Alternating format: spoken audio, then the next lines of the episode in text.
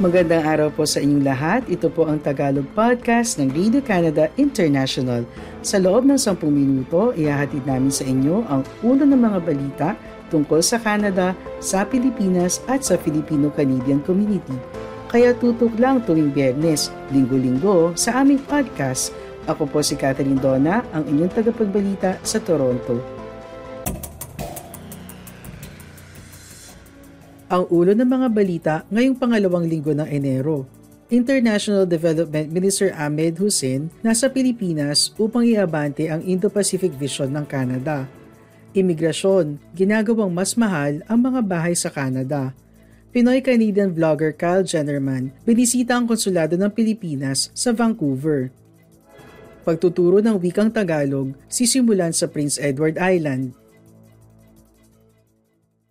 Dumating sa Maynila si International Development Minister Ahmed Hussein mula sa kanyang pagbisita sa Indonesia noong Webes upang palakasin pa ang ugnayan ng Canada at Pilipinas na parte ng kabuuang Canadian Indo-Pacific Strategy.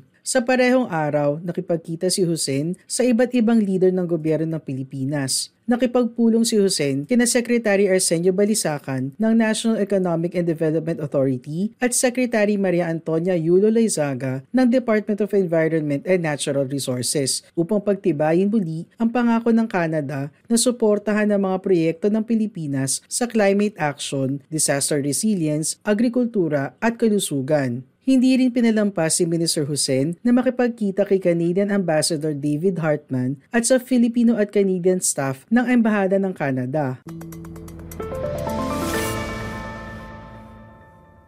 Ngayong biyernes, binisita naman ni Hussein ang Auro Chocolate, isang chocolate shop na sinusuportahan ng Canada. Ang Auro Chocolate ay gumagawa ng 3-to-bar chocolates mula sa Mindanao sa tulong ng mga katutubo, kababaihan at kabataan. Ang kumpanya ay tumutulong sa lokal na komunidad sa pamamagitan ng pagbibigay ng hanap buhay sa grupong nabanggit pati sa mga magsasaka. Sumusunod din sila sa climate smart practices upang labanan ng climate change. Pinuri rin ni Hussein ang Forest Foundation Philippines dahil sa kanilang pagsulong sa pagkakapantay-pantay ng kasarian at empowerment ng mga kababaihan sa paglaban sa climate change. Sa kanyang post sa X na dating kilala bilang Twitter, excited umano ang minister na makipag-collaborate sa Naturang Foundation upang pigilan ang pagkawala ng biodiversity at mas palakasin ang climate resilience ng mga Pilipino komunidad, lalo na ng kababaihan at katutubo.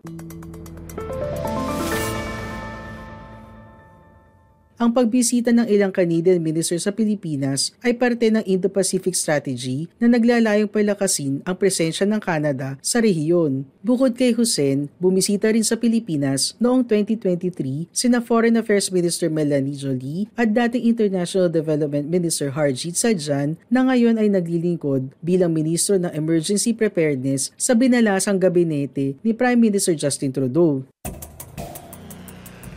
Para sa iba pang balita, bisitahin ang aming website ici.radio-canada.ca.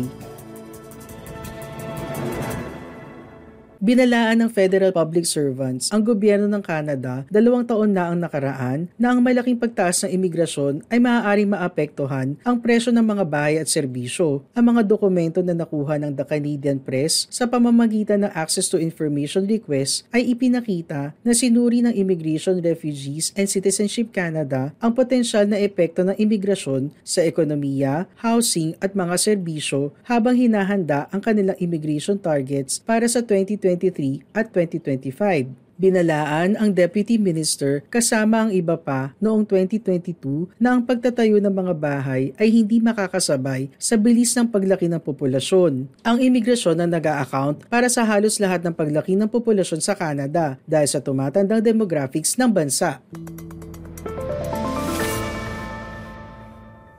Ang federal na gobyerno ay nagdesisyon na itaas ang bilang ng permanent residents na wini-welcome ng Canada bawat taon sa 500,000 sa 2025. Isang desisyon na humakot ng atensyon at masusing pagsisiyasat. Ibig sabihin, sa 2025, i-welcome ng Canada ang halos dalawang beses na mas maraming permanenteng residente kaysa noong 2015 Inilahad ng dokumento na ang federal public servants ay alam na ang mataas na population growth ay magdudulot ng pressure sa housing at mga serbisyo. ang housing affordability ay naging isang political liability ngayon para sa liberal na gobyerno. Ang conservatives ay nagkaroon ng considerable momentum sa nakalipas na taon habang sinagpang ng partido ang issue ng affordability habang iniwasan ng partikular na issue ng imigrasyon. Ang pressures na ito ay pinwersa ang liberal na gobyerno upang i-refocus ang mga gawain sa housing policy at simulan na tugunan ang pag-spike ng international students sa pamamagitan ng mga bagong tuntunin. Ipinapakita ng pinakahuling datos na ang bilis ng paglaki ng populasyon ay patuloy na nagsiset ng records habang pinapapasok din ng bansa ang makasaysayang bilang ng temporary residents, karamihan sa pamamagitan ng international student at temporary foreign worker programs. ang populasyon ng bansa ay lumaki ng higit 430,000 noong pangatlong quarter ng 2023. Minarkahan ang pinakamabilis na pace ng paglaki ng populasyon sa anumang quarter mula 1957 ang mga eksperto mula Bay Street hanggang sa mga akademikong institusyon ay nagbabala na ang malakas na paglaki ng populasyon ng Canada ay nakakasira sa pagiging abot kaya ng housing habang ina-outpace ang demand ang supply. Ang Tagalog podcast ng Radio Canada International ay available din sa Spotify, TuneIn, Apple Podcasts, Amazon Music at Google Podcasts. Noong January 3, ang Philippine Consulate General sa Vancouver sa pangunguna ni Consul General Arlene Magno, winelcome si Kyle Jennerman na mas kilala bilang Kulas, isang Canadian YouTuber, sa likod ng channel na Becoming Filipino sa kanyang pagbisita sa konsulado. Ipinanganak at lumaki sa Vancouver Island, Canada, gumawa ng ingay si Kyle nang pinili ang Pilipinas bilang bago niyang tahanan, kinukunan ng kanyang kapanapanabik na mga adventure sa mga probinsya ng Pilipinas habang aktibo aktibong ini-immerse ang sarili sa kulturang Pilipino sa pamamagitan ng kanyang YouTube channel. Opisyal na ibinigay ng gobyerno ng Pilipinas ang kanyang Philippine citizenship noong September 2023. Sa kanyang pagbisita kasama ni Kyle, si Catherine Unas Diquit, ang founder ng Likhang Maragondon na isang social enterprise na tumutulong sa stay-at-home moms, working students, senior citizens at persons with disabilities sa Maragondon, Cavite na naglalayong bigyan ng mga taong ito ng mga oportunidad upang makapaghanap buhay.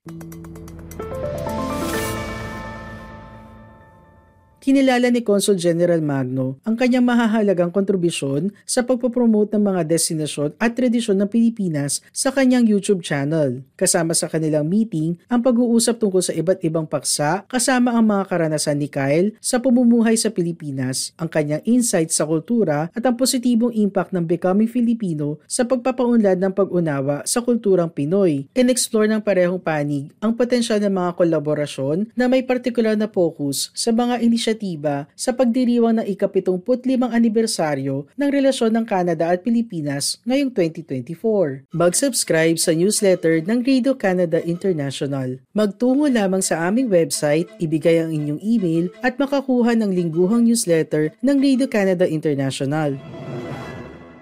Nagsimula pa lang ang paglaki ng Filipino community nang lumipat si Julie Mabana sa kanlurang bahagi ng Prince Edward Island noong 2017. Sa ngayon, ito na ang bumubuo sa halos 10% ng populasyon sa West Prince ayon sa Community Navigator ng rehiyon. Gaya ni Mabana, Marami ang nagtatrabaho sa mga planta ng isda sa lugar at sumusuporta sa lokal na negosyo. Masaya sila na ang Tignish Alberton at ang kalapit ng mga komunidad ang kanilang tinatawag na tahanan. Bagamat wini-welcome ang mga Pilipino sa komunidad, naramdaman ni Mabana na minsan ang mga taga-isla ay hindi sigurado kung paano sila kakausapin. Sinabi ni Mabana na madalas nagtatanong ang mga taga-isla tungkol sa wikang Tagalog. Masaya siya na sila ay turuan at ibahagi ang mga karaniwang pari parirala tulad ng pagbati. Simula sa lunes, ang informal na pagtuturo ay aabante ng isa pang hakbang. Si Mabana ay kabilang sa mga tagapagturo para sa bubuksan na Tagalog classes sa Alberton Elementary School. Magsisimula sila sa 7.30 ng gabi at may bayad ito na $20 para sa klase sa loob ng 10 linggo. Maraming salamat po sa iyong pakikinig sa Tagalog Podcast ng Radio Canada International. Lagi po kayong makinig tuwing Bernes para makabalita tungkol sa ating mga kababayan dito sa Canada. Hanggang sa susunod na linggo, ako po si Catherine Donna ng Radio Canada International.